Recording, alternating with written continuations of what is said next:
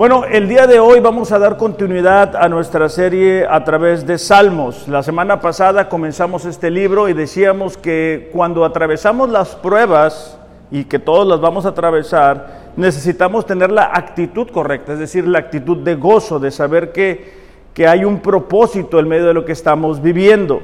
Decíamos también que las pruebas van a ser diversas según las necesidades, según las debilidades de cada uno de nosotros, según el propósito, el tiempo que estamos viviendo. Este, son diversas, el pastor lo comentaba, ellos como iglesia están enfrentando un tipo de pruebas, nosotros como iglesia, como familias, de manera individual también estamos enfrentando otro tipo de pruebas. Y también es importante recordar que las pruebas tienen un propósito en nosotros, es decir, Dios quiere que el carácter de Cristo se pueda establecer en cada uno de nosotros y es a través de las pruebas que podemos fortalecer nuestro carácter. Pero muchas veces estamos enfrentando pruebas, estamos enfrentando dificultades y vemos que las pruebas vienen de todos los tamaños y todas las formas y simplemente no sabemos qué hacer. O sea, simplemente queremos tratar de mantener la actitud correcta, tratamos de gozarnos en el Señor, Tratamos de aprender de, que el propósito de Dios se pueda cumplir en nosotros, pero no sabemos qué hacer. Y ese es precisamente el mensaje del día de hoy. El mensaje se titula, ahora, ¿qué hago? Es decir, cuando estoy enfrentando pruebas y no tengo la respuesta, no tengo la capacidad, no tengo la sabiduría para saber qué es lo que tengo que hacer. Hay, hay cuestiones en, en la vida cristiana que son muy fáciles de resolver. Pero hay momentos en los cuales estamos enfrentando dificultades a, manera personal o como familia que provocan en nosotros confusión. El mismo pecado, la misma humanidad provoca en nosotros confusión. ¿Por qué? Porque la carne quiere que reaccionemos de cierta manera cuando enfrentamos las pruebas. La carne va a estar ahí queriéndonos hacer tropezar y queriéndonos sacar del plan de Dios y del propósito de Dios. Entonces, Precisamente en esto es que necesitamos saber qué hacer en esos momentos, cómo enfrentamos las pruebas, cuál es lo que Dios espera de cada uno de nosotros. Y lo vamos a hacer mientras eh, le damos lectura a Santiago capítulo 1, versículos 5 al 8. Recordábamos que la semana pasada empezamos con esta carta y decíamos que le escribió el, medio hermano de Jesús. Y bueno, eh, le escribe a los cristianos que están siendo, que fueron dispersados, perdón, alrededor del mundo y ellos están enfrentando eh, persecución. Entonces Él les quiere aclarar que es necesario las pruebas, pero el día de hoy nos va a decir qué hacer en medio de las pruebas. Santiago capítulo 1 versículos del 5 al 8. Y si a alguno de ustedes le falta sabiduría, que se la pida a Dios, quien da a todos abundantemente y sin reproche, y le será dada pero que pida con fe, sin dudar, porque el que duda es semejante a la ola del mar, impulsada por el viento y echada de una parte a otra. No piense pues ese hombre que recibirá cosa alguna del Señor, siendo hombre de doble ánimo, inestable en todos sus caminos. Las pruebas tienen la intención de llevarnos a reconocer nuestra dependencia de Dios, para ayudarnos a darnos cuenta de que muchas veces en nosotros, en nuestra capacidad, no está el resolverlo todo. La frase si alguno tiene necesidad de sabiduría es, una, es un modo... Eh, cuidadoso de Santiago de, decirle a los cristianos y decirnos a nosotros también, vas a necesitar sabiduría, pero yo te quiero invitar a que te examines. Y es una realidad que muchas veces, eh, mientras estamos intentando resolver los problemas, las pruebas, las dificultades, intentamos nosotros resolverlos solos. Hace rato me estaba acordando, el tiempo vuela. Una vez fuimos a, creo que fue la fiesta de Mía, a un parque allá al, allá al fin del mundo, ¿se acuerdan? ¿Cómo se llama ese parque, Cris? Metropolitano. Y entonces en, ese, en esa ocasión, pues nos la pasamos bien suave, comimos pastel, jugamos, platicamos bien suave. Pero se empezaron a ir, ¿no? Carlos se fue, todo, Ernesto, todos empezaron a ir, pum, pum. Y yo me subo a mi carro Y oh sorpresa, no subí a mi carro. Entonces, Ernesto, no te rías porque eh, eh, Dios se enoja cuando se burlan del pastor. Entonces, este, yo intentaba y le daba y, todavía me acuerdo y me duele porque el carro estaba muy nuevo y le, le, pegué en la parte de abajo. Mariel me dijo, este, Mariel mi esposa, este, no, quédale por aquí, quédale por allá. Y, y no sé si a ustedes pasa, pero cuando las cosas no salen como a veces yo quiero, no reacciono de la mejor manera todo el tiempo. Entonces yo me empecé a molestar, intenté ir por otro lado, e irme por el otro lado este, me salió peor. Arel, ibas conmigo, va, mija. Híjole, qué, impresión, ¿verdad? Del pastor. Pero bueno, entonces yo me acuerdo que empecé a culpar a todo mundo. O sea, empecé a culpar a la persona que me dijo, dale por aquí, porque es cierto, una persona me dijo, dale por aquí, si pasa. Y no, pues cuál iba a pasar. Y luego empecé a culpar a Mariel, empecé a culpar a todo el mundo. Y en ese momento recuerdo que Mariel me dijo, háblale a Carlos, me dijo, para que él te ayude.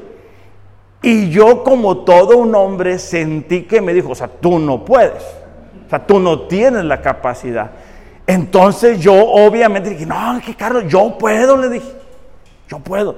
Pues no sé cuánto tiempo pasó, yo creo que unos 40 minutos, porque ya estaba oscureciendo y en eso veo que viene Carlos. Y yo sentí que venía pues Superman, ¿no? Porque dije, no, este me, me va a salvar. Bueno, gracias a Dios logramos salir con el carro todo pateado de abajo. Este, pero lo doy como ejemplo porque muchas veces como seres humanos tenemos dificultad de reconocer que necesitamos ayuda. O sea, no sabemos, no tenemos la capacidad, pero queremos hacerlo a nuestra manera. O sea, ¿cómo alguien me va a decir a mí que no sé? O sea, ¿cómo alguien me va a decir lo que tengo que hacer? ¿Cómo es que yo tengo que ser humilde y aceptar que no tengo todas las respuestas, porque cuando hacemos algo bien, nos sentimos muy bien, o sea, nos gusta el reconocimiento, nos gusta darle gloria a Dios cuando las cosas nos están funcionando bien y dar testimonio y ver, mostrarle a la gente que Dios nos está ayudando. Pero cuando tenemos que reconocer, decir, ¿sabes qué? No sé qué hacer aquí. No sé cómo resolverlo. Es más, yo esa ocasión que te digo que fui ahí, dije, ¿cómo se me ocurrió meter el carro aquí? Y pudiera ser que nosotros estamos enfrentando un problema y decimos, ¿cómo llegué aquí? O sea, ¿cómo, ¿cómo llegué hasta este lugar? ¿Cómo me he alejado tanto de Dios? ¿Cómo he permitido que mi corazón se vuelva tan frío hacia Dios, tan indiferente hacia Él. Bueno, eh, el problema es de que como seres humanos también buscamos la ayuda en otro ser humano. Y claro, es bueno tener consejeros sabios, claro que sí, conocedores de la palabra de Dios, claro que sí.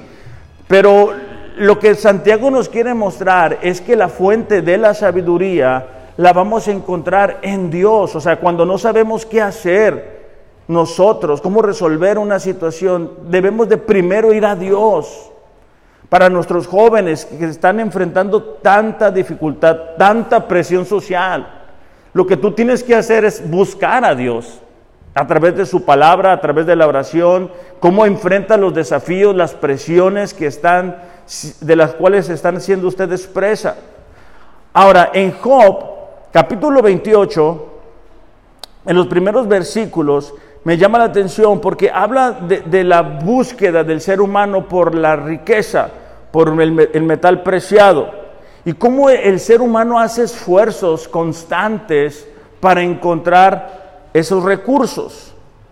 En el versículo 12, vamos a empezar a leer, este, porque es muy interesante, cuando, cuando Job enfrenta sus pruebas, vienen los amigos a tratar de aconsejarlos, pero no necesariamente le dan respuesta a sus necesidades. Job 22, 28, 12 dice así, pero la sabiduría, dice, ¿dónde se hallará? ¿Por qué? Porque en los primeros versículos ha mostrado dónde está la riqueza, dónde están los metales preciosos, dónde está el lugar de la inteligencia. No conoce el hombre su valor ni se encuentra en la tierra de los vivientes. El abismo dice, no está en mí, hablando de la sabiduría. El mar dice, no está conmigo. No se puede dar oro puro por ella. Es decir, la sabiduría no es algo que se compre, ni peso de plata por su precio. No puede evaluarse con oro de Ofir, ni con onice precioso, ni con zafiro.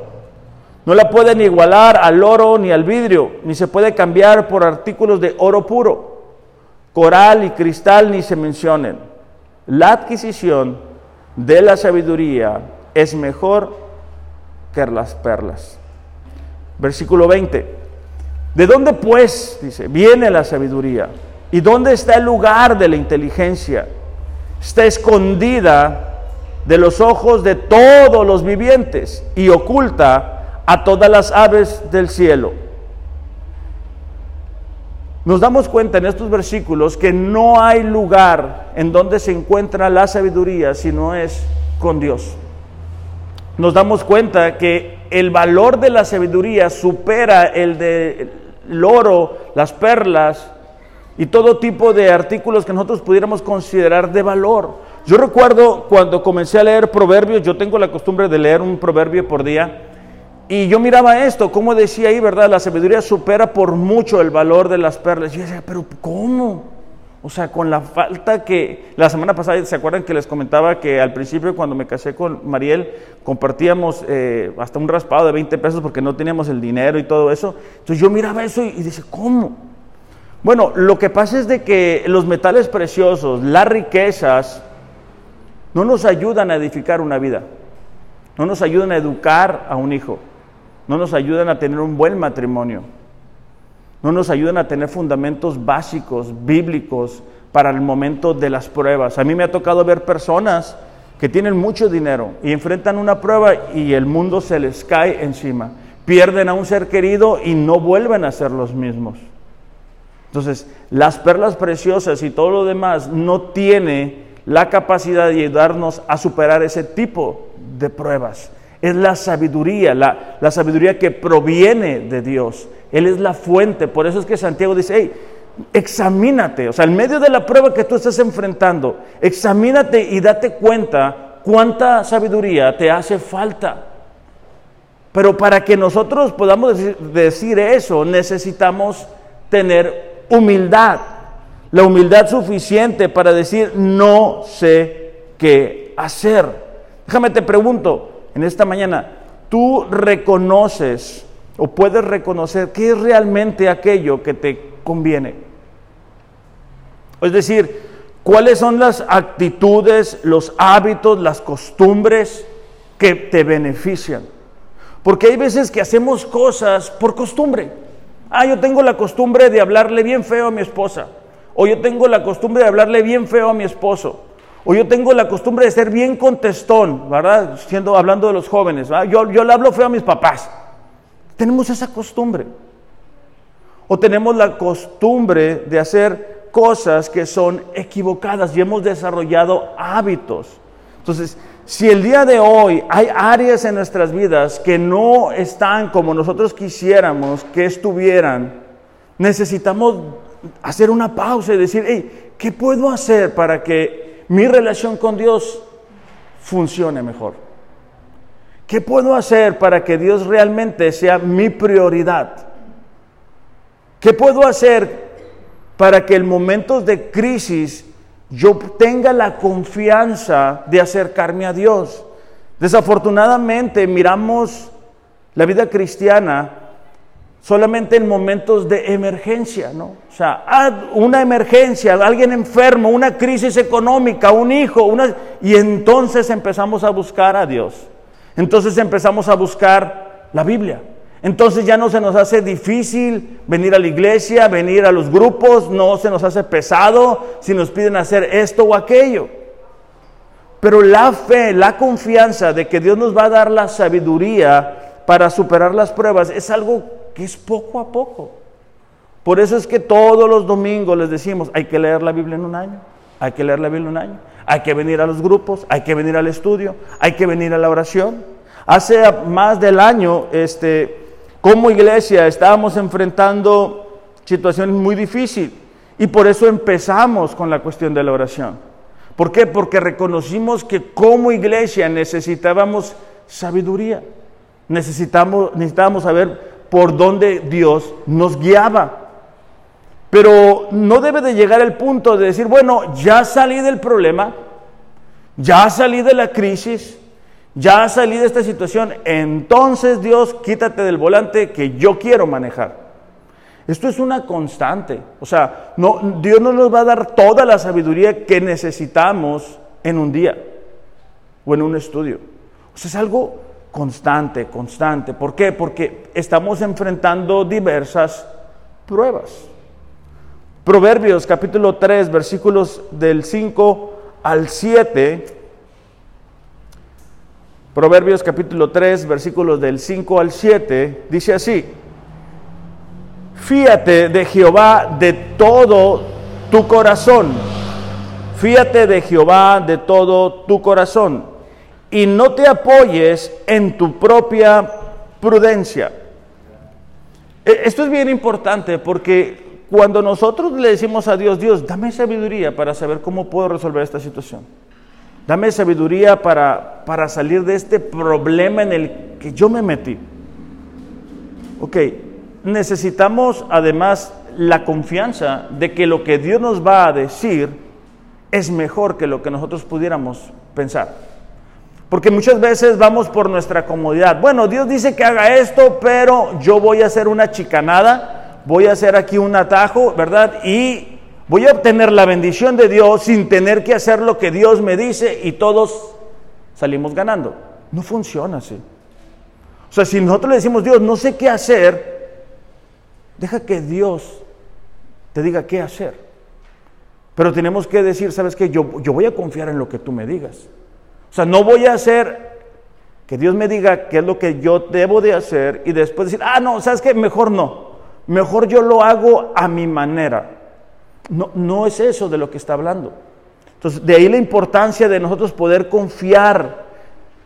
Dice ahí con todo el corazón, es decir, estamos seguros que eso es lo mejor. Porque más, más adelante leíamos, ¿verdad? Que la persona que es inestable, o es de doble ánimo, pues es como que un paso para adelante y dos para atrás, ¿verdad? Como el baile, aquel. Entonces dice, busca su voluntad en todo lo que hagas y te mostrará cuál camino tomar. Esta expresión, buscar la voluntad de Dios, es poner en las manos de Dios los proyectos antes de realizarlos. No ya que los realizamos, no es Señor, le di por aquí, así que bendíceme porque llevo prisa. No funciona así. Antes de hacer cualquier proyecto, antes de tomar cualquier decisión, decir, Señor, ¿es eso lo que tú quieres que yo haga? O sea, e, este es el camino que tú quieres que yo tome. Versículo 7. No te dejes impresionar por tu propia sabiduría en cambio, teme al Señor y aléjate del mal. Quizá nosotros pudiéramos decir, bueno, yo no, yo no me creo más sabio que Dios. Pero cada vez que decidimos en contra de la voluntad de Dios, cada vez que desobedecemos a Dios, nosotros nos estamos dejando impresionar por nuestra propia sabiduría. Es decir, nosotros decimos, Dios dice esto, pero es mejor esto. A lo mejor Dios no se dio cuenta que esta es una mejor opción para mí y para mi familia. Y nos estamos dejando impresionar, ¿verdad? Por eso es que con frecuencia nos encontramos con frases como, no tengo tiempo. O sea, no tengo tiempo para Dios, no tengo tiempo para buscarlo. En Job, en los primeros versículos, hablaba de, la, de la insistencia, de la perseverancia que tienen los seres humanos por alcanzar las riquezas. Nosotros como cristianos deberíamos de tener la misma perseverancia en buscar la voluntad de Dios en medio de lo que estamos enfrentando y poder confiar en que lo que Él nos va a decir es lo mejor y no decir, bueno, yo lo voy a hacer a mi manera. Cuando hacemos eso, cometemos el error de dos reyes que vamos a revisar ahorita, porque estamos actuando en orgullo. El orgullo es la soberbia es la altanería, es la altivez, la arrogancia, la presunción, el desprecio. Segunda de Crónicas, capítulo 26, nos cuenta de la historia de un rey llamado Usías. ¿Cómo se llamaba el rey? Usías. Segunda de Crónicas 26, 1. Dice así, Vamos a, voy a ir salteando versículos. Versículo 1, solamente para entender un poquito mejor. Dice, todo el pueblo de Judá había coronado a Usías, es decir, ellos estaban contentos con él. Hijo de Amasías, quien tenía 16 años de edad para que reinara en lugar de su padre. Versículo 4. El rey dice, hizo lo que era agradable a los ojos del Señor. Vamos a brincarnos hasta el versículo 8. La fama del rey se extendió incluso hasta Egipto porque había llegado a ser muy poderoso. Usías construyó torres fortificadas en Jerusalén. Bueno, quisiéramos que la historia terminara ahí, pero no termina ahí. Vamos a brincar al versículo 15.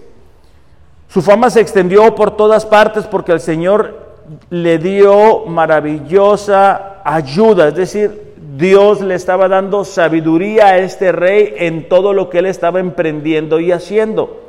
Y llegó a ser muy poderoso. Versículo 16.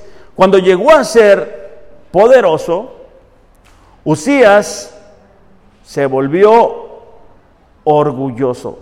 Subrayen esa palabra en rojo para no cometer ese error. Fíjate la siguiente expresión. Lo cual, dice, resultó en su ruina. siempre que nosotros actuamos con orgullo, vamos a terminar en ruina. Ahora, el problema a veces es que estamos viviendo una prueba y Dios nos saca adelante en su misericordia, en su compasión. Y después comenzamos a decir, bueno, no tengo tiempo para Dios, no, ando cansado, no puedo, este, o lo que sea voy a hacer un atajo, no, no, tengo que obedecer a Dios. Y estamos ¿qué? empezando a tomar decisiones en lo que yo quiero, en lo que yo pienso, en, en, lo que se siente bien. Y como no vemos que el techo se nos cae encima, pensamos que todo va a estar bien. O sea, Dios es bueno con nosotros. Entonces, Él a veces tarda en traer la justicia a nuestras vidas. Y bueno, este rey dice que comenzó a volverse orgulloso cuando todo mundo, ¿verdad? Llegaba con el gran rey Usías y le decía, qué grande eres, rey. Y nosotros cuando vivimos en nuestros tiempos, ¿verdad? Y tenemos un buen trabajo y tenemos un buen ingreso y nos empiezan a decir, qué bien te está yendo, qué gusto. Empezamos muchas veces a volvernos orgullosos y olvidamos que dependemos de Dios. Dice, pecó, dice, hablando de Usías, pecó contra el Señor su Dios cuando entró al santuario del templo del Señor y personalmente quemó incienso sobre el altar del incienso. O sea, ya este rey se estaba eh, volviendo tan orgulloso que él dijo, bueno, yo puedo ofrecer el incienso.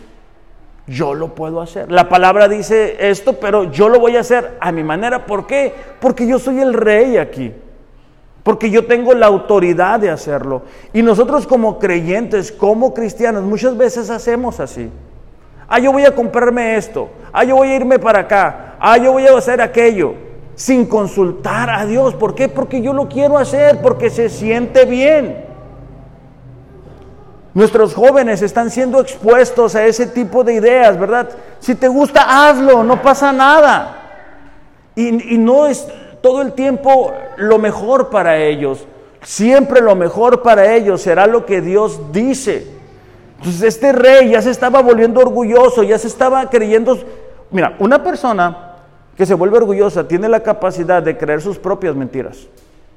¿Por qué? Porque ya está en tanto contacto con la mentira y con yo lo puedo, yo lo voy a hacer a mi manera y yo soy, que ya está absorbiendo eso. Y, tenemos que tener cuidado porque la gente alrededor también puede caer en ese mismo error. Okay. Versículo 17, Azarías, el sumo sacerdote, fue, dice, tras él junto con los 80 sacerdotes del Señor, todos ellos hombres valientes, enfrentaron al rey Usías y le dijeron, no es a usted a quien corresponde quemar incienso al Señor.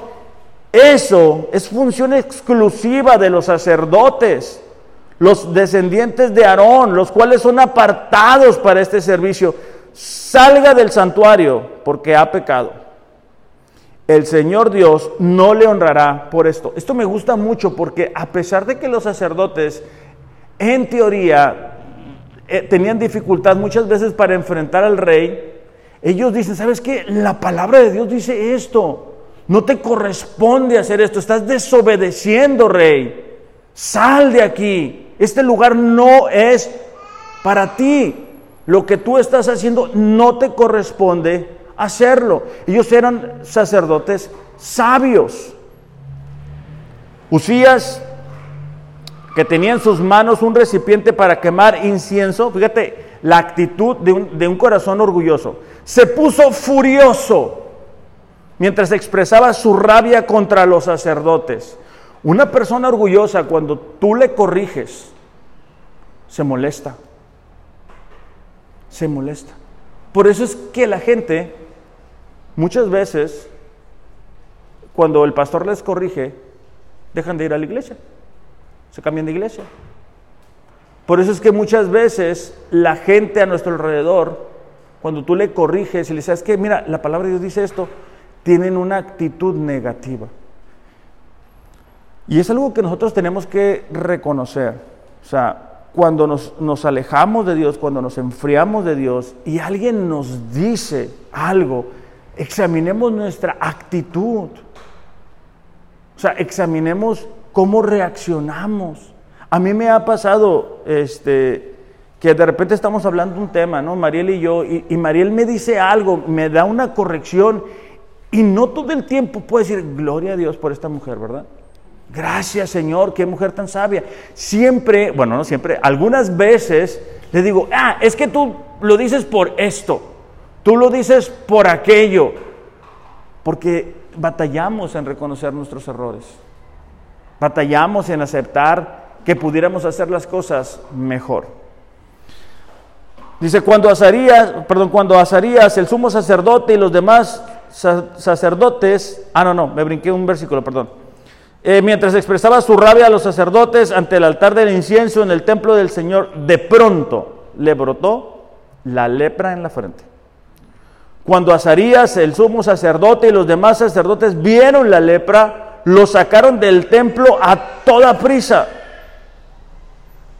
El propio rey estaba ansioso por salir, porque el rey, perdón, porque el Señor lo había herido. Ahora sí, ya, ¿verdad? Como decimos nosotros, le había caído la voladora. Se había dado cuenta de que a pesar del lugar que Dios le había permitido tener, Dios sigue siendo Dios. Y eso es importante para nosotros. No pensar que somos Dios. No pensar, ¿verdad? Que si nos empieza a ir bien en el trabajo, ah, ya, ya, ya creernos más. Ya sentir mayor importancia. Seguimos siendo siervos de Dios. Tengamos mucho, tengamos poco. No podemos pasar por encima de los principios bíblicos. Estamos viviendo tiempos en los cuales las autoridades lo hacen con gran frecuencia, ¿verdad? Quieren redefinir la familia, quieren redefinir al ser humano. Bueno, a su tiempo cosecharán sus consecuencias. Entonces el rey, bueno, ya le salió la lepra, versículo 21, de modo que el rey Usías tuvo lepra hasta el día de su muerte. Vivió aislado en una casa aparte porque fue excluido del templo del Señor. Él al tener lepra no podía estar ahí. Su hijo Jotam quedó encargado del palacio real y él gobernaba a los habitantes del reino. Esta historia es muy interesante porque había empezado bien Usías, había empezado pidiendo la sabiduría de Dios, Dios le había prosperado, Dios le había ayudado, Imagínate cuántos retos, cuántos desafíos al ser un rey tan joven. Dice que empezó a reinar cuando tenía 16 años, pero llega el punto donde el orgullo lo comienza a engañar y lo lleva a la ruina. Imagínate estar en, en la casa real con sirvientes, con el favor de Dios, con una nación siendo conducida por él, a terminar en una casa apartado porque tenía lepra. Nosotros como creyentes necesitamos tener mucho cuidado para que el orgullo no nos lleve a la ruina, para que nuestro matrimonio no termine en la ruina, para que las relaciones interpersonales, las relaciones que tenemos con nuestros hijos, con nuestras hijas, con nuestros vecinos, no estén en la ruina, ¿verdad? ¿Por qué? Porque pudiéramos permitir que el orgullo nos engañe. Tenemos una responsabilidad de ser luz y sal aquí en la tierra. Entonces, hay veces que tenemos situaciones que nos superan, pero aún esas circunstancias que nos superan, Dios las permite. ¿Por qué? Porque quiere que nos demos cuenta que no tenemos la sabiduría suficiente. Es como si Dios te dice, ¿sabes qué? Veas esto y sé que vas a volver a preguntarme cómo hacerlo. Pero en lugar de volver a Él, vamos a otras partes. Vamos a otros lugares. Hace unos días atrás leíamos la, eh, cuando están los discípulos y están intentando pescar y no pescan nada. Y Jesús le dice a Pedro, ¿sabes qué? Tira la, tira la red por el otro lado. Y de ahí surge la pesca milagrosa. Muchas veces nosotros creemos, bueno, yo sé hacer esto, yo, yo tengo este negocio, yo, yo sé cómo manejarlo. Y olvidamos que Dios nos hizo a nosotros y que Él sabe cómo lograr un mejor éxito, cómo lograr que el tiempo nos rinda más, cómo hacer que nuestro matrimonio funcione mejor. Quizá estamos teniendo dificultades en nuestro matrimonio y estamos intentando en nuestra fuerza, en nuestra capacidad, salir adelante, pero no vamos a Dios. No vamos y le preguntamos, Dios, a ver, ¿cuál es el rol mío como esposo? ¿Cuál es el rol mío como esposa? ¿Cómo, cómo debe de ser la conducta de una mujer virtuosa? ¿Cómo, educamos a nuestros hijos? ¿Cómo utilizamos los recursos económicos, sean muchos, sean pocos, lo que sea? ¿Cómo vamos a utilizar el tiempo? ¿Cuánto tiempo vamos a trabajar? ¿Cuánto tiempo vamos a pasar juntos? Y cuando no hacemos eso, vienen las dificultades, vienen las pruebas y ya es muy tarde ya es tarde.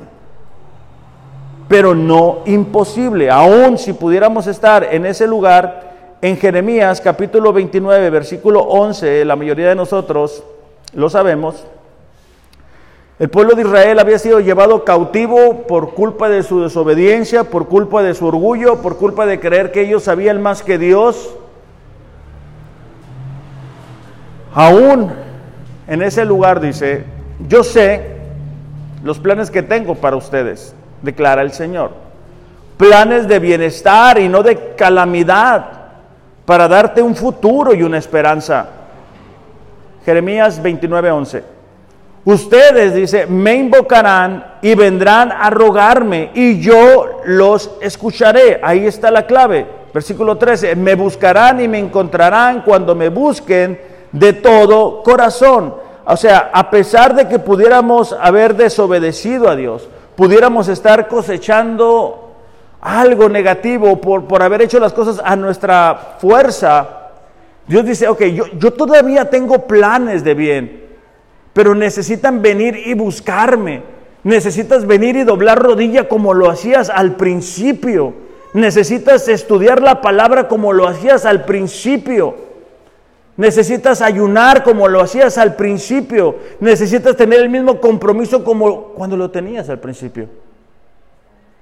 Esa es la clave para nosotros para tener la sabiduría de poder enfrentar los diferentes desafíos.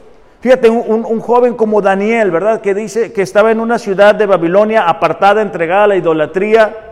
Él decidió en su corazón no contaminarse ¿Y qué Dios le dio? La sabiduría suficiente para mantenerse fiel a Dios y de buen testimonio, pero también para ser relevante en esos reinos. Entonces, no importa la edad que tengamos, no importa lo que estemos enfrentando, lo que sí importa es que Dios tiene y quiere darnos la sabiduría para superar las pruebas. En Salmo 119, versículo 71, yo les recomiendo que subrayen este, este texto. Dice, bueno es para mí ser afligido, para que aprenda tus estatutos.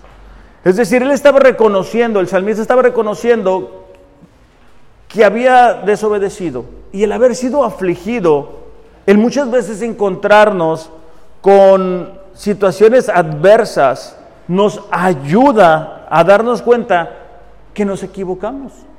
Todos nos vamos a equivocar.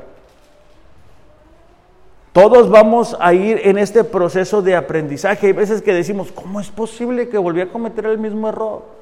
¿Cómo es posible que me volví a equivocar con lo mismo? Pero ¿cómo salimos de ahí? Bueno, pues con la sabiduría de Dios. O sea, haz a un lado tus ideas y tus formas, porque con frecuencia el ser humano intenta hacerlo de una manera y no avanza.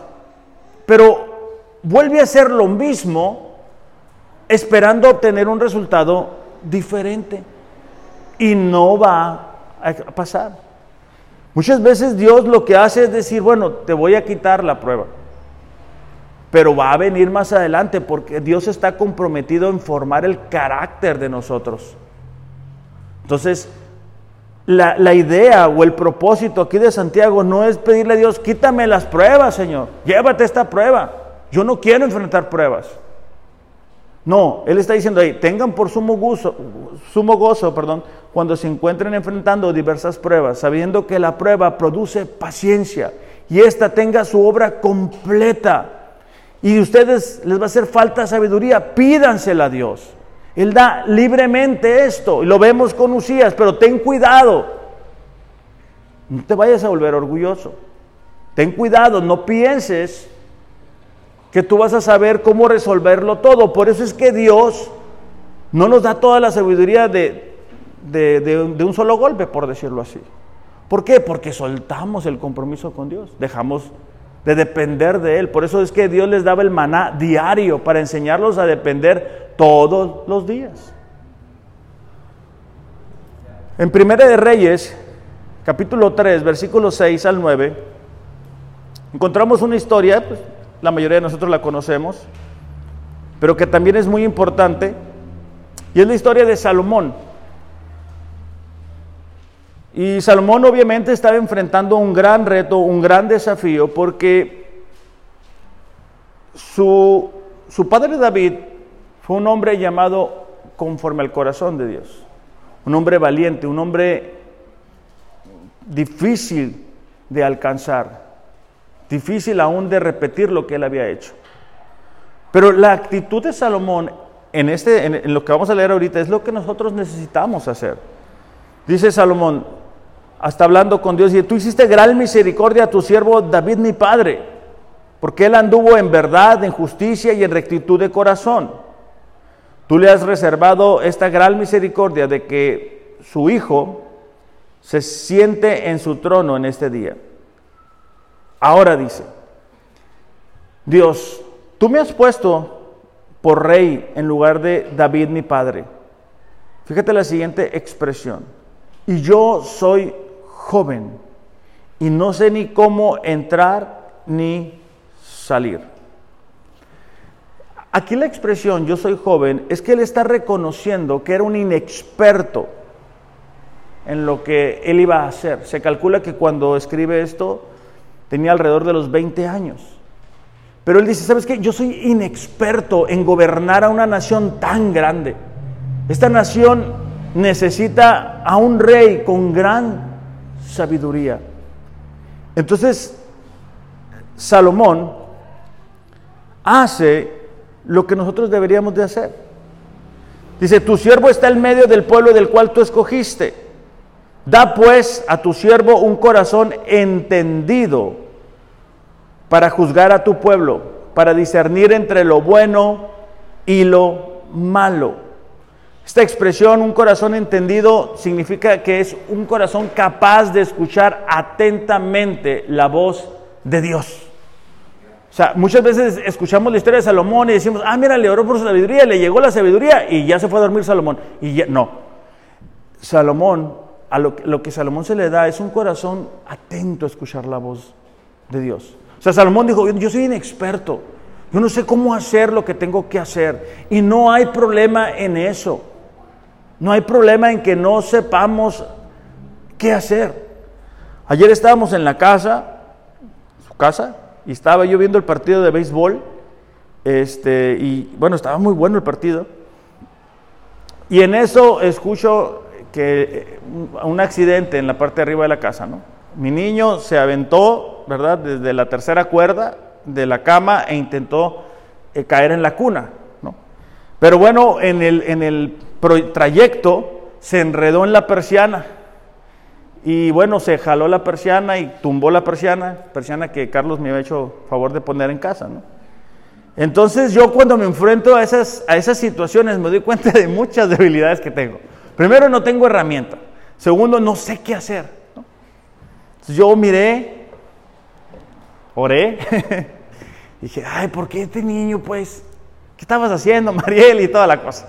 Bueno, me di cuenta que ya no iba a poder ver el partido y quité lo que tuve que quitar, me di cuenta que no tenía la herramienta, le hablé a mi hermano y como pude por la gracia de Dios, volví a poner la persiana. Les dije, no la volteé ni a ver porque me la van a tumbar. Pero, pero muchas veces es así, o sea, estamos enfrentando una prueba como matrimonio que, que nosotros como hombres tenemos que decir, ¿sabes qué? No sé qué hacer, mujer. Pero vente, vamos a orar, vamos a pedirle a Dios. No, no, mi hija, hija, hijo, lo que sea, no, sé qué hacer. No, no, realmente yo no sé cómo hacerlo. Pero vente, déjame te enseño algo que te va a resolver no únicamente el problema que tienes ahora, sino en el futuro cuando nosotros no estemos. Vente, vamos a orar. Y Dios nos va a abrir un camino. Eso es lo que Salomón estaba haciendo. Salomón estaba diciendo, ¿sabes qué? Yo soy inexperto, yo, yo no sé cómo gobernar. Pero Señor, dame un corazón que sea capaz de, escuchar tu voz. Porque hay muchas voces el día de hoy. Hay muchas voces intentando guiar a las personas por diferentes lugares. Después dice, un corazón para juzgar al pueblo, es decir, actuar con justicia. Nosotros como esposos tenemos que aprender a actuar en justicia. O sea, necesitamos hacer de la palabra de Dios la conducta. Yo me acuerdo cuando recién me casé, yo era muy injusto. O sea, por ejemplo, yo me podía comprar ropa, pero Mariel tenía que pasar a través de una serie de filtros y aduanas para solicitarme un dinero, o sea, como ustedes no se imaginan. Y yo me di cuenta que eso no era correcto. Yo podía pasar un fin de semana en Mexicali cuando iba con mi familia. Pero ella, si, si, ella solicitaba que yo, ¿verdad?, del gran Alex estuviera dos horas en casa de su familia, era una serie de permisos, visas que tenía que solicitar. Y yo me di cuenta que, o sea, Dios te va revelando, pues eso es a lo que me refiero. Pero conforme vamos exponiéndonos a la palabra de Dios. O sea, no es algo que sucede de la noche a la mañana. Después dice discernir entre lo bueno y lo malo, es decir, la capacidad de separar aquello que nos va a afectar en el presente o en el futuro. Porque hay veces que como no sucede algo de forma inmediata, pensamos que nos vamos a salir con la nuestra. A pesar de que sabemos claro que lo que estamos haciendo no es lo que Dios nos ha dicho que hagamos. Entonces Salomón le es concedida esa petición.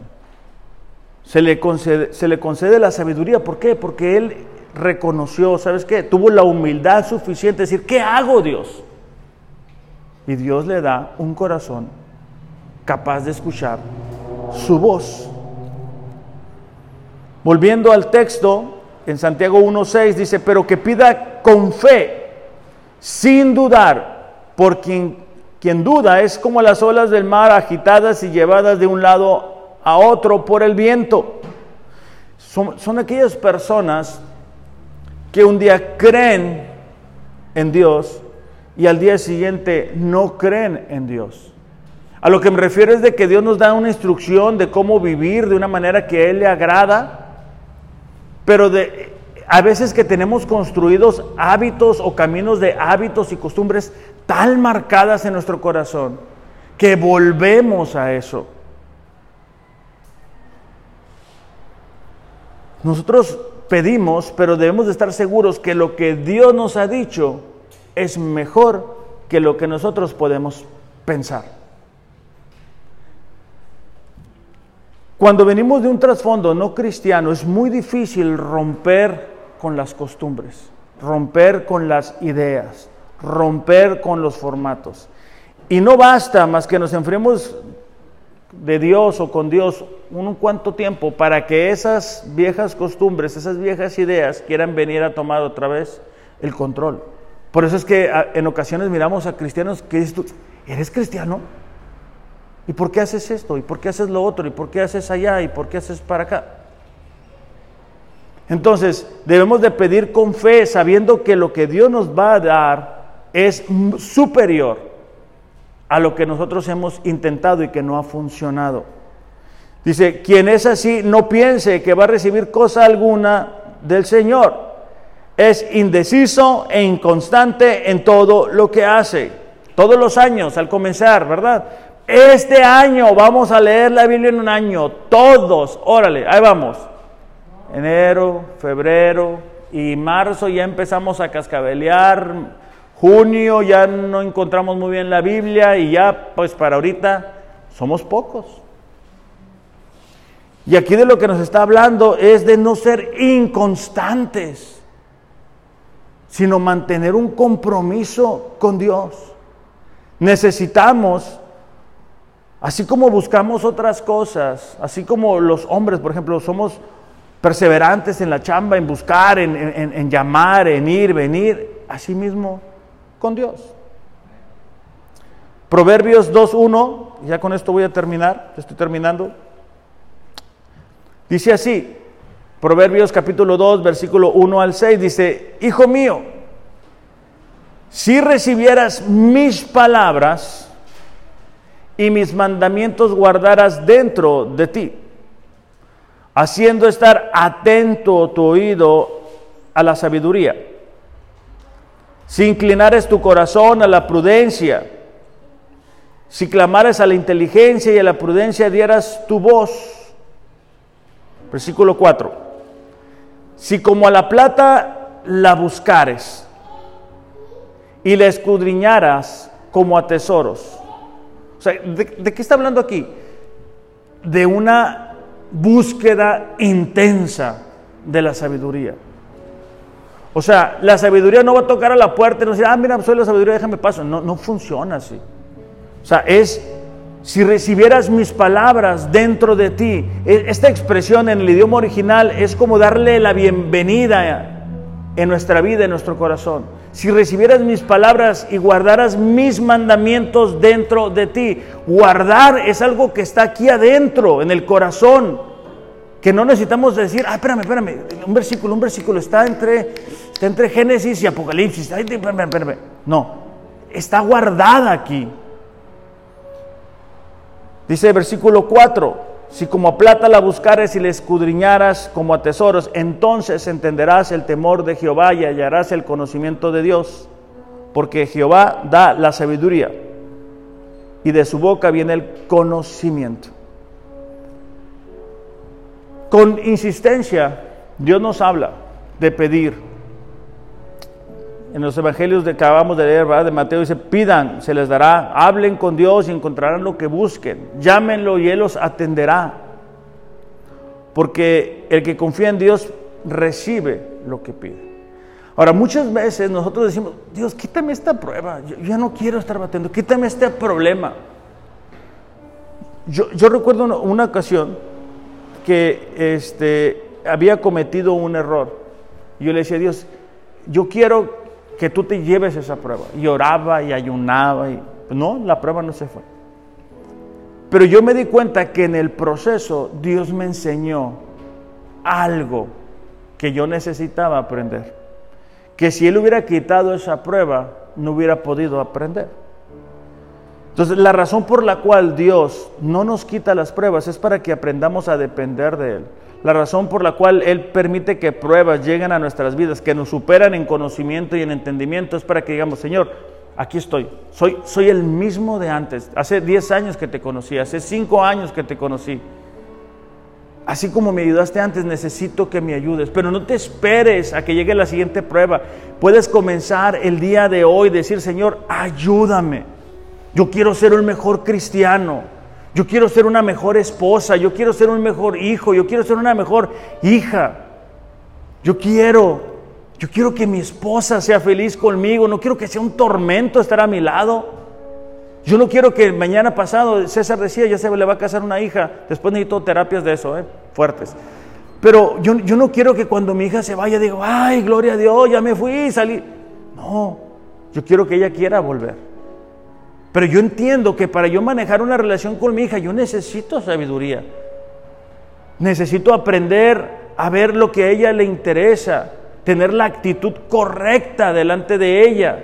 Necesito ser un ejemplo cuando enfrentamos pruebas. No todo el tiempo voy a estar con ella. Y eso es lo que nosotros necesitamos transmitir a la siguiente generación. Que ellos puedan ver cómo nosotros enfrentamos la prueba, no, no que lo sepamos todo. Nosotros como hombres a veces batallamos en reconocer que no sabemos todo, pero sí conocemos a aquel que lo sabe todo. ¿Por qué no nos ponemos de pie? Padre, te damos gracias en esta mañana. Señor, con frecuencia enfrentamos pruebas que no quisiéramos que, que enfrentar. En algunos momentos, Señor, nos quejamos delante de ti porque has permitido que algo llegue a nuestras vidas. Padre, te pedimos que tú nos ayudes. Algunos de nosotros estamos enfrentando pruebas porque estamos en ese proceso de madurez. Algunos otros estamos enfrentando pruebas porque fuimos desobedientes. Pero Padre, tú has prometido darnos esa sabiduría que nos hace falta en abundancia. Esa es nuestra esperanza, Señor. Que a pesar, Padre, de lo que pudiéramos estar enfrentando, tú no cambias. Yo te voy a pedir que ahí en tu lugar hagas una pequeña oración delante de Dios y tú, si tú puedes reconocer que esta mañana tú dices, es que me falta sabiduría.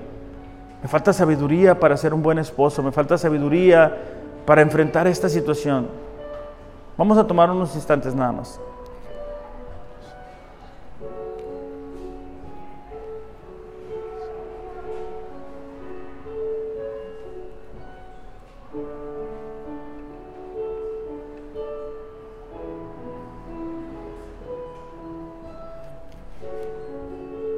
Señor, te damos gracias porque en ti encontramos todo lo que necesitamos.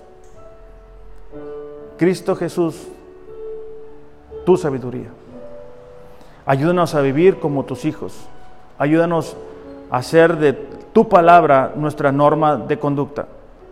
Ayúdanos a hacer de la oración una práctica diaria, Señor, para todos los días podernos conectar contigo y saber lo que nos quieres hablar.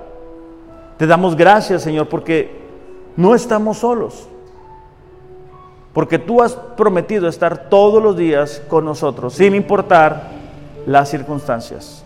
Esa es nuestra esperanza, Señor. En el nombre de Jesús, amén. Iglesia, que tengan un excelente, excelente domingo. Recuerden, no se esperen a, enfrentar el siguiente gran prueba o el siguiente desafío. El día de hoy busquemos a Dios de manera personal, como familia, como esposos. Que tengan un excelente domingo. Los amo, pero Dios les ama más. Gracias.